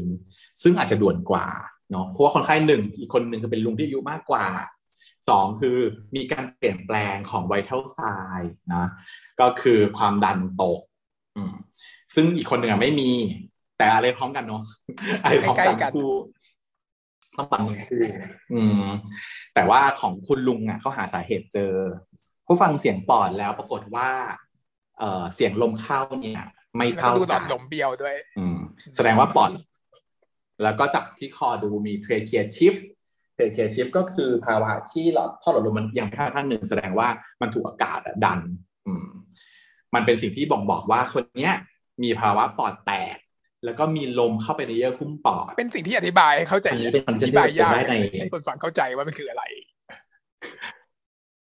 มันเคยเจอมาแล้วในรักสุดใจในฉุกเฉินเป็นเคสที่พี่เป้งต้องเจอไม่มีปัญหานั่นแหละก็คือเคสแบบเดียวกันนี้เลยเข้าใจเลยและข้ออธิบายเหรอว่าอธิบายให้คนทั่วไปเข้าใจได้ง่ายว่า tension emotion คืออะไรเขาอธิบายแหละก็อธิบายดังต่อไปนี้ว่าปกติแล้วปอดเราเนี่ยนะคะมีสองข้างพอหายใจเข้าลมเข้าไปในถุงปอดเนาะแต่ว่าปอดเนี้ยเหมือนเป็นถุงเนาะแต่ถุงเนี้ยมันถูกหุ้มอยู่ด้วยอีกถุงนึงชั้นที่สองก็คิดว่ามีเหมือนมีลูกโป่งสองอันซ้อนกันอยู่ลูกโป่งสองอันซ้อนกันอยู่ลมเข้าปุ๊บลมต้องเข้าไปในถุงข้างในดันถุงข้างนอกต้องเป็นแต่อันนี้ลมจะเข้าปอดได้แต่ถ้าเกิดว่ามีรอยรูรั่วระหว่างปอดถุงที่หนึ่งถุงที่สองชั้นเนี่ยแทนที่ลมจะอยู่ในถุงที่หนึ่งมันก็จะรั่วออกไปอยู่ที่ถุงที่สองถูกไหมฮะเพราะฉะนั้นพอลมอยู่ถุงที่สองปุ๊บถุงที่สองเนี่ยไม่สามารถแลกเปลี่ยนอากาศอะไรได้เป็นแค่ช่องว่างๆเฉยๆมันก็จะเบียดทำให้ลมที่หนึ่งไม่มีลมอยู่ในนั้นเลยลมเข้าไม่ได้ลมใหม่ก็เข้าไม่ได้ประโยชน์ใช่แล้วพอมันแล้วก็ยิ่งทำให้กลายเป็นเหมือนลูกโป่งที่มีทางเข้าอย่างเดียวอ่ะเป็นวันเวย์วาล์วลมเข้าไปเรื่อยๆก็เลยเบียดปอดข้างที่ดีไปอีกทำให้ท่อลมที่อยู่ตรงกลางคอเราอ่ะปกติต้องอยู่ตรงกลางใช่ไหมก็ตะแคงไปดุกดันดังนั้นพี่ตินน่ะเขาเลยรู้ทันทีเลยค่ะว่าปอดข้างไหนที่มันมีลมรั่วอยู่ในถุงหุ้มปอดนี้เพราะมันจะต้องเอียงไปด้านตรงข้ามทางแก้ก็คือต้องเจาะถุงที่สองเจาะถุงด้านนอกออกลมจะได้ออกแล้วลมข้างในจะได้มีทางไปได้เขาก็จะทำนั่นแหละใช่คราวนี้คือถ้าเกิดง่ายๆคือเอาออกนั่นแหละเพราะฉะนั้นไอ้ซีนเนี่ยก็จะเจอได้ในหลายเรื่องเหมือนกันเนาะเป็นเรื่องที่ชอบเล่ากันทุกเรื่องอ่ะส่วนใหญ่เพราะมันเป็นอะไรที่เจอบ่อยแล้วก็พูดฟังดูแล้วเท่แล้วก็ไม่เคยเข้าใจก็เพราะอธิบายเข้าใจยากแล้วก็บังเอิญว่ารักษาได้ไม่ยากมากนักเนาะมันมีเคสในตัวอย่างที่ชอบพูดกันก็คือไปปอดแตกบนเครื่องบินใช่ไหมแล้วมันไม่รู้จะทำยังไงเขาก็จะเล่าให้ฟังกันว่าใช้ปากกาค่ะท่อปากกาคิดถึงปากกาที่เป็นปากกาแพงๆแบบมองบลังอ่ะไส้ปากกาที่มันมีความเป็นท่อเงินเป็นท่อเมทัลคมๆปลายคมๆถอดปากกานั้นออกมาแล้วก็ปักลงไปเลยซึ่งทุกคนก็จะตกใจว่าทำร้ายผู้ป่วยอยู่ๆก็เอาปากแท่งเหล็กมาแทงปอดเขาจากด้านนอกแต่นั้นคือการช่วยเหลือเพราะถ้าไม่ทำคือตายแล้วนะคะถ้าไม่ทำคือตายแต่ถ้าจะเป็นซีนเท่ๆก็คือเนี่ยแหละเอาปากกามาปักที่ปอดเพื่อระบายแต่จริงๆแล้วมันในแบบว่ากล่องอุปกรณ์มันมีบนเครื่องบินปกติต้องมีอันนี้เป็นเรื่องเล่าเท่ๆเนาะจะไปใช้แบบว่าปากกาทำถอยอะไรอาจจะเป็นสมัยก่อนเพราะว่าเป็นเรื่องเล่ามันนานมากมาแล้วเป็นเรื่องเล่าสมัยก่อนที่ก่อนที่ก็ไม่ให้เรื่องเล่าหรอกมันคือเฮาอะไรมาทำหรอเป็นในซีรีส์ใช่ไหมแต่ไม่ทำบนเครื่องบินไม่ทำบนเครื่องบินหรอกทำตามที่ต่างๆทุกที่แทนที่อยู่ในโรงพยาบาลไม่เอาปากกาแทนอีกก็ไม่เมคเซนส์อ่ะแสดงว่าเรื่องเล่ามันทำให้เมคเซนส์มาแล้วคืออยู่บนเครื่องบินไม่อยู่ไปอื่นใดอยู่ไปบอกคนเดียวอยู่ก็ต้องปักลงไปนะคะตำแหน่งโลคอลที่จะปักก็จะเป็นริบ2เนาะ upper rib ส่วนใหญ่เพราะว่าลมมันจะลอยขึ้นข้างบนเป็นส่วนใหญ่แล้วก็จะปักด้านบนๆนะเพื่อเอาลมออกถ้าใบปลายถ้าไม่รู้ถ้ารู้ก็คือฟิล์มเราก็ดูได้ดูตำแหน่งได้แต่ถ้าอย่างนี้ก็คือปักบนส่วนอันนี้ที่เขาจะทำแล้วแหละในโรงพยาบาลมันก็ง่ายมันมีตัวที่จะปักได้เลยก็เอามาทำเนาะอันนี้เป็นสิ่งที่ต้องทำปรากฏว่าไปช่วยเคสนั้นอยู่ก็อีกเคสหนึ่งก็คือเยินใช่ไหมแล้วก็เลยตายไปนั่นแหละทำให้เกิดปัญหาว่าเนี่ยการ management ในER ของพี่คนนี้เขาเนี่ยพี่เดนสารพี่ตินเนี่ยมันเหมาะสมหรือยังเกิดเป็น question ขึ้นมาว่ามีคนตายถึง2คนพร้อมกันในช่วงที่เขารับผิดชอบเป็นเวรแล้วคุณดูแลเคสนี้ไม่ดีหรือเปล่าเสียเวลาหรือเปล่าอย่างนู้นอย่างนี้ ทำให้อาจารย์เนี่ยซึ่งเป็นบทศิลปกรรมเนี่ยเขาเลยมาด่าให้ซึ่งปกติไม่มีเนาะแต่คนเนี้ยที่เขาด่าเพราะว่าเป็นญาติเขาของเพื่อนเป็นเพื่อนข่าวเป็นลูกเพื่อนเขาเลยมาด่าว่าถ้าเกิดอยู่ช่วยน้องคนนี้น้องคนนี้จะไม่ตายนะมึงไปมัวแต่ไปช่วยเคสที่แบบไม่จำเป็นต้องช่วยหรือเปล่าเช่นไปใส่คิ้วเคสนู้นมัวแต่เสียเวลาหรือไปมัวแต่ไปปั๊มอยู่กับเคสที่เป็นนิโมทอแร็กซ์นี้โดยที่คุณละเลยเคสนี้เพราะเขาเมาใช่ไหมเพราะว่ายายหมอตินเขามีปมกับความเมาอยู่เนาะซึ่งเดี๋ยวเขาจะไปเฉลยชัดเจนเลยแต่จริงทางที่ห้องฉุกเฉินเนี่ยถ้าเกิดมีใครตายเขาก็จะมีการแบบว่าคอนเฟอเรนซ์ทุกรายแหละว่าตรงนี้ทำไมถึงตาย MM Conference ตายพูดถึง MM Conference นะฮะก็คือ Morbidity Conference ก็เป็นการที่บอกว่าเป็นทบทวนอันนี้เป็นประเด็นหลักเลยว่ามันควรมีอยู่หรือไม่มันมีอยู่2เสียงเว้ยกลุ่มนึงเขาบอกว่าการทำ MM เนี่ยเป็นการเหมือนกับเอาคนผิดขึ้นมาตั้งอยู่บนตรงกลางแล้วเอาแอปเปิลปาใส่อ่ะก็คือต้องอย่างคิดอย่าทำอย่างนั้นไงก็คือต้องแบบไม่คิดว่าเป็นใครแล้วก็ดูว่ามันมีข้อผิดพลาดไหมใช่เพราะว่าจริงๆแล้วมันไม่ถึงจะเป็นต้องมีเพราะว่าเรารู้ว่าทุกคนมีข้อผิดพลาดได้ข้อผิดพลาดสามารถเกิดขึ้นได้กับทุกรายใช่ไหมทุกคนอาจจะเป็นจากระบบก็ได้ยังไงก็ตามเราต้องมีการทบทวนเพื่อดูว่าเคสนี้ที่เสียชีวิตไปอ่ะมันเกิดความผิดพลาดไหมเกิดตรงไหนและจะแก้ไขปัญหาได้อย่างไรมันเป็นการเรียนรู้ด้วยใช่ไหมเพราะว่าถ้าเกิดเราไม่เรียนรู้มันก็ไม่หมอใช่ไหมหมอคือการเรียนไปตลอดทั้งชาติอะไรต้องปรับปรุงและแก้ไขแล้วจะเรียนจากอะไรล่ะก็ต้องเรียนจากความผิดพลาดกันแหละจะได้ไม่ผิดซ้ำด้วยที่สำคัญมันเป็นอย่างนั้นทีนี้มันเหมือนกับการที่ว่าบางคนถูกเอาคือเคสบางเคสอ่ะเขารู้สึกผิดอยู่แล้วคุณหมอเขารู้อยู่แล้วยิ่งเคสที่จริงๆอ่ะเคสที่หาจุดผิดไม่ได้อ่ะควรเอามาเรียนแน่ๆเพื่อจะได้ดูว่าผิดตรงไหนหรือเปล่าแต่เคสที่รู้ว่าผิดแน่ๆแล้วมีคนผิดอยู่แน่ๆอย่างเงี้ยมันจะเกิดเหมือนไซคิกทอม่าครั้งที่2ครั้งที่3โดนไปแล้ว1รอบโดนไปอีก1รอบอีก1รอบคือด้วยความ MM มันมีหลายรอบคุณคะ MM ของหน่วยสมมติว่าคนนี้นะอยู่ที่ฉุกเฉินอาจจะ MM ฉุกเฉินไปรอบนึงต่อไปเนาะเป็นคนไข้เด็กไป MM ที่กุมารอีกรอบนึงก็ถูกตามไปนั่งอยู่ที่กุมารอีกรอบนึงต่อไปเนาะเป็นการดู MM ของโรงพยาบาลเพื่อดูหาลิสต์แมเนจเมนต์ของโรงพยาบาลเข้าไปโรงพยาบาลอีกรอบนึงโดนแล้วโดนอีก2รอบ3รอบมันแบบทรมากับจิตใจของผู้ฟังคนนั้นอะไรอย่างเงี้ยเขาก็แบบมีการคอนเซิร์นมานิดนึงสำคัญที่สุด1ห้ามพูดชื่อคนทำห้ามจริงๆของที่ฉันเนี่ยคือยิ่งกว่าอีกก็คือคนทำอ่ะไม่ต้องไปโผล่ที่ MM ก็ได้ก็คือคนทำเป็นอีกคนอื่นแล้วก็ให้คนอื่นนั้นอ่ะไปถามมาแล้วก็ไม่ต้องจะเข้าหรือไม่เข้าก็แล้วแต่แล้วก็ไม่รู้ว่าใครไม่รู้ว่าคนทำคือใครไม่รู้เลยคนพรีเซนต์ไม่ใช่คนทำแล้วห้ามเป็นคนทำต้องพรีเซนต์อยู่แล้วไม่ไหวแน่คนอื่นคนพรีเซนต์อยู่แล้วแต่ว่าทีนี้ก็ขึ้นอยู่กับว่าคนทำมันจะ management ตัวเองยังไงจะต้องไปเข้าไหมอยากฟังเพื่อไปพัฒนาตัวเองไหมหรือว่าเข้าไปแล้วก็ถูกด่าเขาไปฟังคำด่าอะไรเงี้ยเขาไม่พูดชื่ออยู่แล้วแต่คนทำมันรู้อยู่กับใจไงใช่ไหมล่ะก็ไม่ได้ตัวเองเอามันก็เป็นแบบทรมาเนาะเข้าใจอยู่ซ้ำซากด้วยไงอ่ะอันนี้เป็นการรีแคปลูปที่1แต่ว่าก่อนจะหลับเนี่ยก็คือเห็นว่ามีลุงยามแปลกๆคนหนึ่งแต่ว่าก็ไม่คิดอะไรตื่นขึ้นมาก็อ่ะกลับมาเป็นคล้ายๆลูปเดิมคล้ายๆที่เดิมนึกว่าออกเวรแล้วนี่ฉันออกเวรแล้วไม่ใช่เหรอแต่ตื่นขึ้นมาก็เจอเจ๊กลับมาอีกรอบเจ๊มาปลุกเหมือนเดิมก็งงเหมือนเดิมอีกรอบทำสเต็ตตกแล้วก็เดินเข้าไปเจอทุกอย่างเหมือนเดิมก็เริ่มงงลูปที่2เนี่ยก็คือคล้ายๆเดิมทุกอย่างแต่งงว่าอ้าวอะไรเนี่ยมันเกิดอะไรขึ้นทำไมถึงซ้ำงงก็เลยเข้ามาที่ห้องพักแล้วก็เจอลุงยามผมเมื่อกี้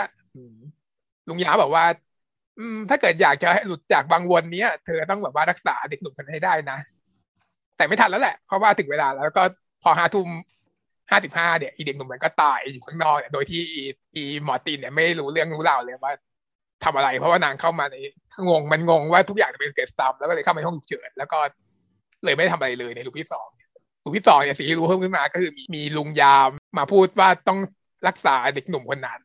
รู้แค่นี้แล้วก็จบวังวนเพราะเด็กหนุ่มมันตายก็จบวังวนอย่างนี้รอบที่2หนีไปเลยแล้วก็ตื่นขึ้นมารอบที่3จะพูดอะไรแบบรอบ2ไม่ก็ประมาณนี้ใช่ก็คือเพิ่มรู้เงื่อนไขว่าต้องช่วยถึงจะหลุดรูเพราะหลังจากรูปที่2มาเนี่ยนางก็เลยเริ่มพยายามช่วยมีความงงๆนิดๆแต่ว่าก็ไม่รู้ทำไงก็ลองช่วยดูแต่ว่าก็ไม่สำเร็จสักที เปลี่ยนแปลงบางอย่างเนาะทำให้มันเกิดแบบเปลี่ยนแปลงอีเวนต์อะว่าเอ้ยของเราเปลี่ยนดูซิมาไม่ไปวุ่นวายทะเลาะต่อเถียงกับคนที่มาคนแรกโดยการเอายามาจับออกไปเลยหนึ่งรอบก็ไม่สำเร็จหรือว่าอ่ะงั้นไม่พูดมากเย็บเลยดีกันไม่ต่อแล้วต่อเถียงด้วยเย็บเลยแล้วก็ไอ้คนไข้ที่แบบไม่ฟังปอดเลยรีบแบบมาเลยเอาท่อมาน้องใส่เลยน้องพี่กดคอร์ดให้น้องหน่อยอะไรอย่างเงี้ยเนาะพยายามทำทุกอย่างให้มันเร็วที่สุดเพื่อเตรียมรอรับเคสที่2เคสนั้นมาแต่ไม่ว่าจะเปลี่ยนแปลงยังไงก็ตามก็ผลก็คือเหมือนเดิมจนแบบเริ่มฟัสเตทนางก็แบบว่าวิ่งตามไปหาลุงยามคนนั้นแล้วถามว่าเป็นใครยังไงกันแน่ลุงยามก็เองแนะนำว่าตัวเองคือใครนะชื่ออะไรนะจินแนะนำว่าตัวเองจินตาจินตาเป็นแบบผู้นำศาสตร์จากพระเจ้าเรื่องแปดแต่สี่ใช่ก็ตอนแรกพี่เขานึกว่าจินตาเป็นจิตสำนึกของตัวเองอันนี้แบบผมกำลังคุยกับตัวเองอยู่ใช่ไหมอย่างนู้นอย่างนี้แต่สุดท้ายก็คือพอบนหลายๆรอบเข้าเริ่มแบบรู้ใจว่าไม่ใช่จะหลุดไปได้ยังไงก็เลยต้องเชื่อจินตาว่าคุณต้องช่วยคนนี้ให้ได้คุณถึงจะสามารถเปลี่ยนแปลงได้แต่พี่เขาก็ไม่มันช่วยแล้วอะทำทุกอย่างคือเหมือนกับว่าเบสแพคทิสแล้วอะก็ยังไม่ได้เบสแพคทิสแล้วก็ยังไม่ได้นั่นก็เลยงั้นไม่นอนดีกว่ากูไม่นอนเพราะว่าทุกครั้งที่นอนจะเปลี่ยนนางจะขึ้นลูปใหม่นางจะง่วงหลับคลอกไปแล้วก็ตื่นขึ้นมาใช่ปะนางก็เลยย่ออดทนดื้อดึงเปลี่ยนที่ไปนอนที่อื่นใช่ไหมไปสอบหยุดเรียนที่อื่นไปนอนที่ห้องที่หอกินกาแฟผสมเครื่องดื่มชูกำลังทั้งหมดกินไป 4-5 ขวดตู้เย็นหมดตู้เย็น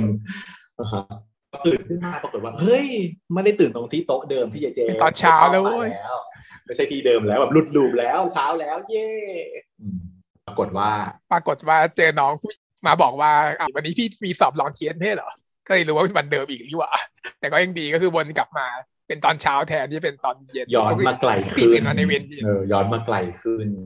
ไทม์ลูปแทนที่จะมันจะวงแคบๆตอนนั้นมันคือเริ่มตอนที่ 3:30 น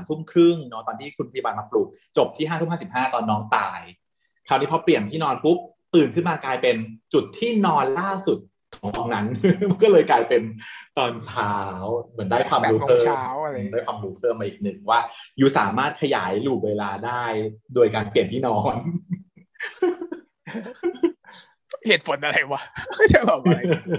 เห็นเป็นผลไม่ได้แต่ว่าถ้าเป็นพระเจ้าควรจะมาปรากฏตัวแล้วก็บอกเลยว่าเหตุผลว่าหลักการคืออะไรไม่ต้องคนตัวเองไม่ยากมากอุตส่าห์คนพบได้แต่พระเจ้าก็มาบอกนะว่าก็ที่คุณแบบยืดมาได้ถึงขนาดนี้ก็ไม่ใช่ว่าฉันช่วยหรอใหญ่ต้องเป็นการช่วยเพราะว่าเห็นว่าหลายรอบเลยไม่ได้นาทีต้องแบบว่าเพิ่มครูอย่าจินตะมานอนเป็นต้องเตียงคนไข้บอกว่านี่ไงช่วยแล้วอย่างนั้นก็เลยได้ไอเดียใช่ไหมพี่เลยได้ไอเดียว่าเฮ้ยถ้างั้นล่ะก็รีบไปเตือนก่อนได้ไหมเอาจริงในหลวงเนี้ยนางแบบว่าไปสอบลองเคสเนี่ยถ้าเป็นชั้นถ้าจะแบบว่าก็แบบว่าตรวจคนไข้แบบรู้เคสอยู่แล้วก็ตรวจแบบว่านี่นั่นแล้วก็แบบว่าดิสคัสไปจริงไปเช็คเดทไปเลยทำไมนางสกิปการสอบก็คือว่านางให้เหตุผลว่าที่บอกว่าเสียเวลาเพราะว่าถ้าเกิดมันไม่วนล่ะถ้ามันไม่วนหลุมบีมไม่วนทำไงมึงสอบตกข้อสอบมันมีโอกาสที่หลุมบีมจะไม่วนนะเว้ยแต่ว่าอุ้ยแต่หลุมนี้ยังไงก็ยังไม่ได้ก็เลยแบบว่าไปผ่านไปก่อนแล้วกันกูแกล้งสลบไปเลยแล้วกันกูไม่สอบแล้วกูเหนื่อยกูหาอาจารย์หาบ้าเป็นฉันจะต้องไปสอบนะเพราะว่ารู้เฉลยแล้วต้องไปสอบที่ถูกต้องฉันต้องรีแคปเนาะถ้าเป็นเราต้องเป็นถ้าเป็นหมอทุกคนแหละฉันว่านะไม่บอกทุกคนแหละถ้าเกิดว่าเชี่ยหมอย้อนเวลาได้แล้วก็กูสอบใหม่เอาคะแนนเต็มดีกว่าอ๋อเคสนี้ก็ต่อเลยครับอาจารย์เขารักษายังไงเอาเดี๋ยวถามวันนี้ใช่ไหมครับอ๋อในแบบหนังสือนี้ก็บอกว่าอย่างนั้นอย่างนี้ตารางนี้นั่นนู่นนี่นั่นวิจัยนั่นนู่นนี่เขานำไปอ่านมาแล้วด้วยประเด็นนี้นำไปอ่านมาแล้วด้วยรู้เฉลยแล้วไม่ต้องห่วงอ่านตอนนี้ก็ยังทันอ่านก่อนสอบก็ทันถ้ารู้เฉลยแล้วอะว่าจะสอบอะไรตื่นมาเช้าเนอะอ่านก่อนเลยแม่งมาแล้วรู้ว่าจะถามอะไรแล้วด้วยไม่ใช่ว่าแค่รู้เฉลยรู้คำถามรู้คำตอบทั้งหมดอะมาเลยท่องแค่นี้แบบเดียวเต็มแน่นอน แล้วน้องจะชื่ออะไรช่างหัวมันเดี๋ยวค่อยไปดูนะว่างๆค่อยไปดูขอสอบก่อนต้องสอบก่อนดีกว่าเสร็จแล้วก็อ่ะจะต้องเพราะว่ารอบที่แล้วน้องนางอ่ะไม่ได้ดูชื่อน้องเลยนางกู้แก้ไม่ได้ชื่อไม่ได้นางจะไปหาข้อมูลว่าเอ้ยน้องชื่ออะไรก็คนน้องก็ยังไม่มาไม่ถึงที่โรงพยาบาลถูกไหมเพราะยังไม่ถึงเหตุการณ์ยังไม่เกิดนางก็เลยรู้ว่าเอาละรอบเนี้ยนางต้องมาดูชื่อน้องการที่นางจะย้อนกลับไปหาน้องได้ว่าน้องคือใครอ่ะนางต้องดูชื่อน้องก่อนลูกนี้นางก็เลยมาเพื่อดูชื่อน้องนางก็เลยไม่สอบขี้เกียจแต่มันก็ต้องคิดเผื่อไปบ้างว่าเผื่อมันไม่มีล่ะเผื่อแบบว่าหลุดหลุมแล้วไล่แล้วถ้าเกิดหลุดหลุมแล้วเดี๋ยวคะแนนจะได้เต็มน่าจะดีกว่าต้องทำไว้ทุกครั้งนะต้องทำไว้ทุกครั้งเนาะก็เป็นเราหรือไงก็ต้องไปลองสอบดูก่อนจะได้จำข้อสอบได้อีกรอบเผื่อมึงจำไม่ได้มึงจะได้รู้ว่าทบทวนอีกรอบหนึ่งทำซ้ำอีกเข้าไปท่องก็ยังดีเข้าไปท่องเพิ่มเข้าไปดูว่าสอบถามอะไรบ้างก็ยังดีใช่นั่นแหละขำมากจากนี้ไม่เหมือนจันหมอจริงทุกคนต้องคิดเหมือนกันทุกคนต้องคิดเหมือนคือเราแน่นอนที่เป็นหมอได้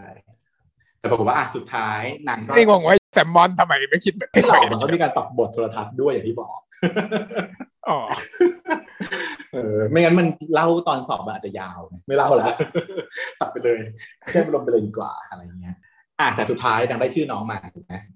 ก็เลยแล่นไปถึงมหาลัยที่น้องอยู่เลยแล้วก็ไปบอกตรงๆเลยว่าวันนี้น้องจะตายนะระวังตัวด้วยนั่นน่ะปัญหาคือจะเกิดขึ้นแล้วว่าก็หน่อยเมื่อน้องไม่รู้จักพี่คนนี้เลยไม่รู้จักบักจีไม่ได้รักไม่ได้เที่ยวอะไรเลยด้วยทำไงถึงน้องจะเชื่อว่าอย่าขับรถนะมึงจะตายนะอะไรอย่างเงี้ยลูกนี้ก็เลยไม่สำเร็จอีกแล้วเราต้องทำไงแล้วก็ลูกถัดไปก็เลยต้องจีบอย่างเงี้ยหรอจีบก่อนละกันอย่างงี้จะรู้จะแบบเชื่อกูจีบเลยวันนี้1วันใช่ป่ะ1วันในการจีบอย่างงี้ป่ะไม่ได้ฉันว่าถ้าเกิดว่าฉันสมมุติฉันอยู่ในสถานการณ์นี้ฉันต้องหาจุดที่ย้อนไปได้ไกลกว่านี้ก่อนเพิ่มเวลาจะย้อนไปไหนอีกแล้วไม่มีแล้วตั้งแต่เช้าแล้วนอนได้ไม่มีที่นอนอื่นแล้วไปนอนตรงอื่นได้มั้ยไปนอนตรงแบบพระภูกระดึงจะได้ไปตื่นเมื่อ100ปีที่แล้วที่แบบว่าชาติที่แล้วเลยนานเกินแบบหรือว่าไปนอนโรงแรมจินตาเลยดีกว่าว่าขอเจ้ากี่วันอะไรอย่างเงี้ยแกไม่ได้บอกจินตาเลยนางก็ไม่ย้อนให้ยานขนาดนั้นหรอกนางก็นี่คือสุดขีดของนางแล้วฉันว่า1วันหรอเอาแต่ว่าอย่างงี้ยากก็ไม่จะรักได้ยังไงอ่ะรักยากเลยนะถ้าอย่างเงี้ย1วันก็รักได้อยู่นะไม่ไหวแกก็ไม่ค่อยได้เพราะว่าในอย่างเคยมีเรื่องหนึ่งที่ชื่อว่า Groundhog Day อ่ะนางก็รักได้ใน1วันนะนางวนเวียนอยู่100ล้านรอบจนแบบว่ารู้ว่าชอบอะไรไม่ชอบอะไรอ่ะไอ้พี่อ่ะเคยดูหนังเรื่อง Groundhog Day พี่วนหลายรอบอ่ะพี่รักได้แน่แต่ว่าน้องอ่ะที่เจอพี่แค่แบบ1ในช่วงเช้าถึงเย็นน่ะต้องทำพี่ต้องทำให้น้องรักได้ใน1วันอย่างเงี้ยเนาะก็ถือว่าท้า challenge ยาก challenge ในระดับนึงแต่ก็ไม่ถึงกับทำไม่ได้หรอกมั้งถ้าเกิดชอบง่ายถ้าเห็นหน้าแล้วชอบเลยก็อาจจะเป็นไปได้อะเนาะไม่คงไม่เช่าเลยแต่ว่าถ้าเกิดแกเจอคนที่เป็นคนในฝันทุกอย่างอ่ะแกจะไม่ชอบเขาเหรอถ้าเกิดสมมติเราวนจนรู้ว่าอีเนี่ยชอบอะไรบ้างแล้วอย่างเงี้ยมันก็น่าจะเป็นไปได้อยู่นะเช่นรู้ว่าบลาบลาคือเรื่องเดียวกันหมดทุกอย่างเนาะชอบโปเกมอนเป็นคนหลอกเซ็กจัดอะไรวะของฉันเนี่ยพูดอะไรของเราของฉันเนี่ยถ้าเกิดว่าทำได้ปุ๊บอย่างสเปคนี่คือสเปคเลยเนี่ยก็คือแบบถ้าสมมติว่าแบบไม่รู้จักเลยแต่ว่าจะให้ชอบเลยก็ต้องมีมันก็ต้องมีแบบเหล่านี้มาก่อนจะให้ชอบให้ได้ภายใน1วันแล้วประมาณนั้นอ่ะก็อาจจะได้อยู่อาจเป็นไปได้แต่ถ้าวนสักพันรอบก็ค่อยจะได้แต่ถ้าแต่ส่วนตัวฉันคิดว่าถ้าเป็นฉันเองฉันจะขยายรอบให้มันกว้างกว่านี้อีกหน่อยเพื่อที่จะพอความรู้จักแต่ถ้าเป็นฉันไม่ทำอย่างนั้นนะถ้าเป็นฉันคือฉันไม่สนใจรอบฉันก็จะอยู่ไปเรื่อยในเมื่อมันจะวนไปเรื่อยก็ปล่อยมันวนไปสิในเมื่อเราก็ไม่ได้มีผลอะไรเราก็อยากจะวนก็วนไปเราก็เล่นเกมฉันไม่เป็นอมตะฉันได้วนฉันไม่สนใจฉันอ่านหนังสือที่อยากอ่านเล่นเกมที่อยากเล่นไปเรื่อยๆแล้วมันจะหมดแล้วมึงจะตายก็ช่างหัวมึงสิถึงจุดนึงมันจะหมดไงเพราะมันไม่มีของใหม่ก็ไม่เป็นไรก็รออย่างเงี้ยร้อยถึงจุดนั้นแล้วค่อยเริ่มก็ได้ตอนถึงตอนนั้นเราก็ได้แบบอมนิไซแอนเราจะไปรู้ทุกสิ่งทุกอย่างในโลกนี้จริงๆใช้เวลาจุดที่แบบไม่มีอะไรให้รู้ศึกษาก่อน ในการอัพสกิลเรื่อยๆอ่านทุกอย่างจนเลเวลแม็กเก็บเลเวลไปเรื่อยๆข้ามสลัมไปเรื่อยๆอย่างใดข้ามสลัมเดียวอะไรตัวมีเวลากี่วันเรียนทุกอย่างเรียนทุกศาสตร์เหนื่อยไหมน่าจะเหนื่อยนะดีจะตายก็ไม่เหนื่อยมากเพราะได้นอนด้วยซึ่งก็ได้มีเวลานอนวันอ่านเวลาหนังสือเวลาตัวเองได้เลยในเมื่อมีเวลาไม่จำกัดทำอะไรได้นั่นแหละ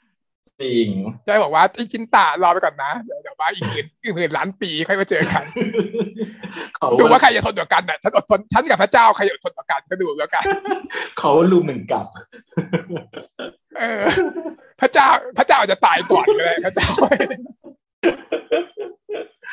ก็จริงดีเหมือนกันได้เวลาเป็นสิ่งที่หาไม่ได้ในโลกนี้ด้วยนะใช่ได้เวลาฟรีนี่คือฉันไม่สนใจหรอกว่ามึงจะตายก็ตายไปสิฉันมีเวลาฉันแบบว่าตอนนี้มีสีต้องทำเยอะแยะว่าไม่สามารถทำได้เนี่ยใช่ก็ดีเพราะเวลาไม่มีเพราะฉะนั้นการเพิ่มระยะยาวของลูกก็ถือว่าถูกอยู่เหมือนกันคือทำได้เพิ่มอีกก็ถูกอยู่แต่มันก็อาจจะเสียเปล่าแล้วเสียเวลาเดินทางเป็นต้องเดินทางไปทุ่งกระดึงจะไปทันไม่เราหมายถึงว่าแค่เปลี่ยนที่นอนแล้วต้องนึกว่าเรานอนตรงไหนอะไรเนี่ยที่มันจะยืดไปได้อีกหน่อยแต่ก็จริงก็จริงถ้าเกิดมีเวลาเพิ่มเป็น2วันก็ยังดีเพิ่มหลุดละ2วันก็ดีแต่ไม่ต้องเบื่อมาอย่างมากมันก็เพิ่มได้แค่นั้นแหละเพิ่มได้ไม่มากก็2วันเพราะต้องเดินทางไงถ้าเกิดไปที่อื่นนะใช่ก็คือไปนอนที่บ้านอะไรอย่างเงี้ยถ้าเกิดถ้าเป็นกฎอย่างเงี้ยก็คือไปบ้านอะไรอย่างเงี้ยเพราะมันที่นอนของเราไม่มีกี่ที่หรอกไม่งั้นก็จะไกลมากๆถ้าต้องไปนอนที่อเมริกาคงไม่ทันแต่ถ้าเป็นเราเนาะถ้าเป็นเราต่างประเทศใช่ไหมก็จะได้แบบว่าได้เพิ่มอีกสมมติว่าไปนอนที่แบบที่ไปญี่ปุ่นเมื่อ2 ปีที่แล้วเพิ่มไป2 ปีบ้าต้องคิดดีๆนะแล้วในระหว่างนั้นต้องมีแบบว่าเหตุการณ์เยอะๆเกิดขึ้นหรือเปล่าเราก็ไม่อาจจะวนเหตุการณ์เยอะๆก็จริงแถมถ้าเกิดยิ่งลูปยาวนะยิ่งmanage ยากเนาะของที่จะแบบทำให้มันแบบเกิดการแตกลายของไทม์ไลน์มีโอกาสที่ถ้าเกิดตายระหว่างลูปถ้าตายระหว่างลูปอาจจะตายใหม่อีกจริงลูปต้องไม่ควรจะยาวมากก็จะให้คอนโทรลได้อยู่ภายในเวลาที่จำกัด7วันกำลังดีเราชั้น7วันเวลาใช้เวลาจีบ7วันตอน management สุดท้ายนี่ก็เป็นสำหรับ 3R นะคะซึ่งแบบเก๋มากแต่จริงแล้วในเนื้อเรื่องก็บอกแล้วแหละว่าจะต้องทำอะไรฉันว่านะซึ่งแบบว่ามีคนมาบอกว่าถูกก็คือฉันคิดว่ามันมีจริงๆแล้วไม่มีคำหนึ่งว่าตอนที่อีน้องมันอาร์เรสครั้งแรกคือหัวใจหยุดเต้นครั้งแรกมันบอกว่ามี VT ซึ่งมันไม่ควรจะมีมันตรวจแล้วว่าอ้าวทำไมถึงมี VT โน่นนี่นั่นทำไมถึงมีอย่างเงี้ยซึ่งมันไม่ในอุบัติเหตุมันอาจจะไม่น่าจะมีอะไรเงี้ยถ้าเกิดมันไม่มีแบบความผิดปกติหัวใจอย่างเงี้ยเป็นสิ่งที่มิสไปฉันก็คิดว่าอาจจะเกี่ยวกับ VT ซึ่งมิสหรือเปล่าซึ่งฉันเลยลองไปซึ่งน้องเปาบอกว่าเกี่ยวก็เลยว่าฉันคิดถูกไปดูสักมีครูสมาเนาะถ้าพูดถึง VT เนาะอันนี้ก็คือเป็นการตรวจคลื่นหัวใจใช่ไหมคะคือคลื่นหัวใจเราเนี่ยโดยทั่วไปแล้วมันจะแพทเทิร์นที่เราเห็นกันในหนังเนาะคลื่นน่ารักอ่ะคลื่นที่มีอันเล็กแล้วก็มีอันใหญ่เป็นที่ฟัน1อันแล้วก็มีหลังเต่าอันสุดท้ายตามมาอันนี้คือคลื่นหัวใจปกติแหลมนิดนึงอ่ะนะไม่ใช่แบบที่โค้งอันนี้คือปกติอันนี้คือเรียกว่า1คลื่นแล้วมันจะต่อกันทุกๆบีทเนี่ยก็คือในหัวใจเต้น1ครั้งก็ปึ๊กขึ้นมาปึ๊กขึ้นมาปึ๊กขึ้นมาอย่างงี้มันถ้าเกิดเห็นคลื่นหัวใจปกติเนี่ยแบบนี้ถ้าเกิดว่ามันมีความแตกต่างจากคลื่นปกติแบบนี้อ่ะก็คือผิดปกติทั้งหมดเลยมีหลายแบบโดย common มากมายแต่โดย common เนี่ยเขาเรียกว่าคลื่นหัวใจผิดปกติใช่ไหมคะ arrhythmia เนาะ arrhythmia เขาจะแบ่งเป็น2แบบใหญ่ๆก็คือแบบเร็วกับแบบช้าคือ tachyarrhythmia กับ bradyarrhythmia tachyarrhythmia ก็คือเร็วถ้าเกิดเราดูในซีรีส์เราเห็นเราส่วนใหญ่จะเห็นแบบนี้เป็น tachyแต่สุดท้ายแล้วมันจะเปลี่ยนไปเป็นแบดดี้ถ้าในหนังเนาะมันจะชอบแบบค่อยๆยืดออกมาค่อยๆช้าลงเรื่อยๆทีละตัวแล้วค่อยๆยืดแล้วก็หายไปในที่สุดก็คือตายใช่ป่ะกลายเป็นเส้นตรงเคยอฟิสโตลีมีคำพูดไม่มีขึ้นใจก็มีใครพูดสักคนเลยอฟิสโตลีใช่อฟิสโตลีแต่จริงๆแล้วชีวิตจริงอ่ะ คนจะตายอ่ะส่วนใหญ่ไม่ได้เป็นแบบนั้นนะฮะในหนังอ่ะที่ค่อยๆแบรดดี้นะฮะค่อยยืดแล้วค่อยๆหายไปแล้วก็กลายเป็นเส้นอันนั้นมันคือความรู้สึกของเชิงศิลปะเชิงอาร์ตจากการเปลี่ยนแบบมีคลื่นไปไม่มีคลื่นอ่ะถูกไหมความรู้สึกมันต้องค่อยๆเป็นอย่างนั้นไป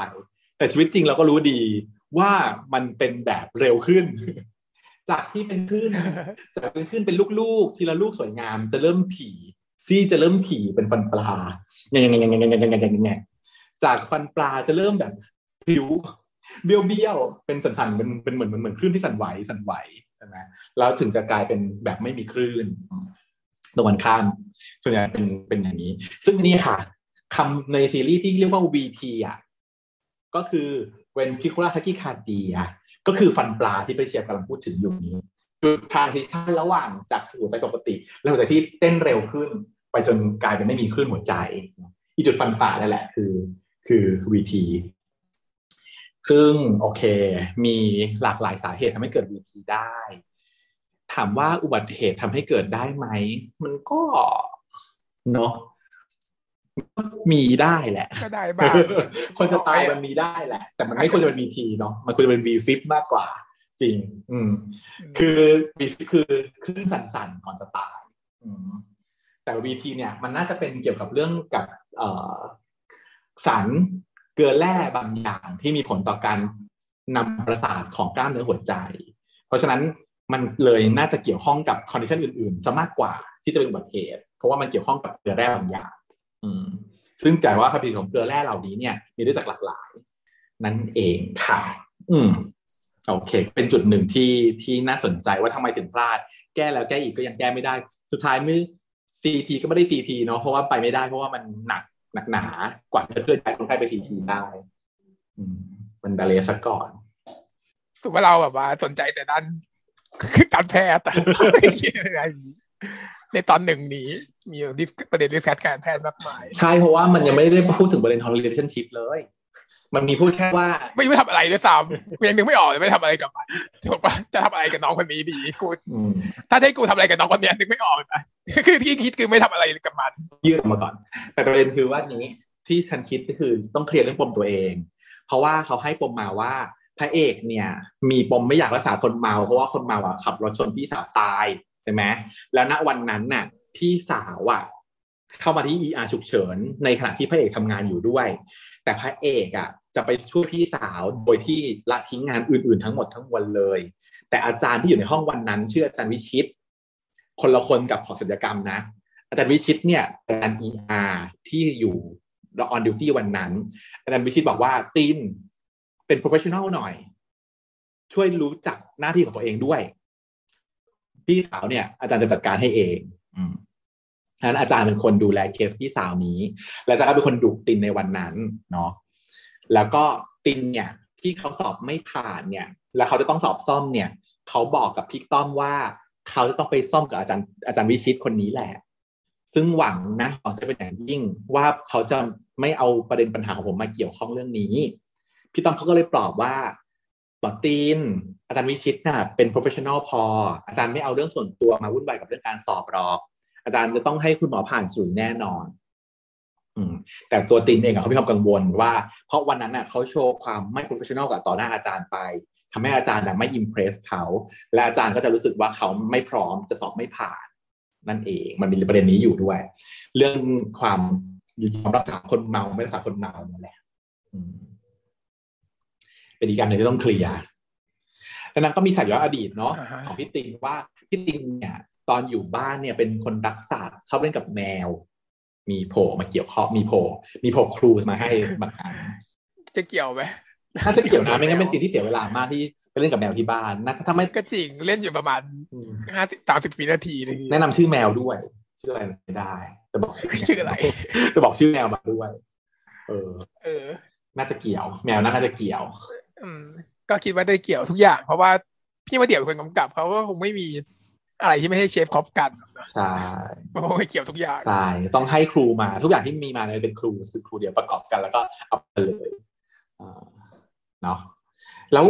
ตอนนั้นน่ะตอนฉากที่น้องอ่ะไปขับรถชนน่ะเหมือนมี2คนหรือเปล่าในรถหรือคนเดียว ไม่แน่ใจมันไม่ชัดมันไม่ค่อยชัดแล้วฉันรู้สึกเอ๊ะน้องไม่ได้มาคือน้องอาจจะไม่ใช่คนขับชนเองด้วยซ้ำแต่ว่าไม่รู้อีกคนนึงอยู่ไหนอะไรอย่างเงี้ยตอนฉันเขารู้สึกฉันนะตอนแรกฉันนึกว่าในรถมี2คนแล้วนอกรถก็คือซาเล้งมีอีกคนนึงฉันคิดว่าต้องมีผู้ป่วย3คนฉันคิดเองพอในซีนมันเหลือแค่2คนฉันไม่รู้ว่าฉันดูผิดไป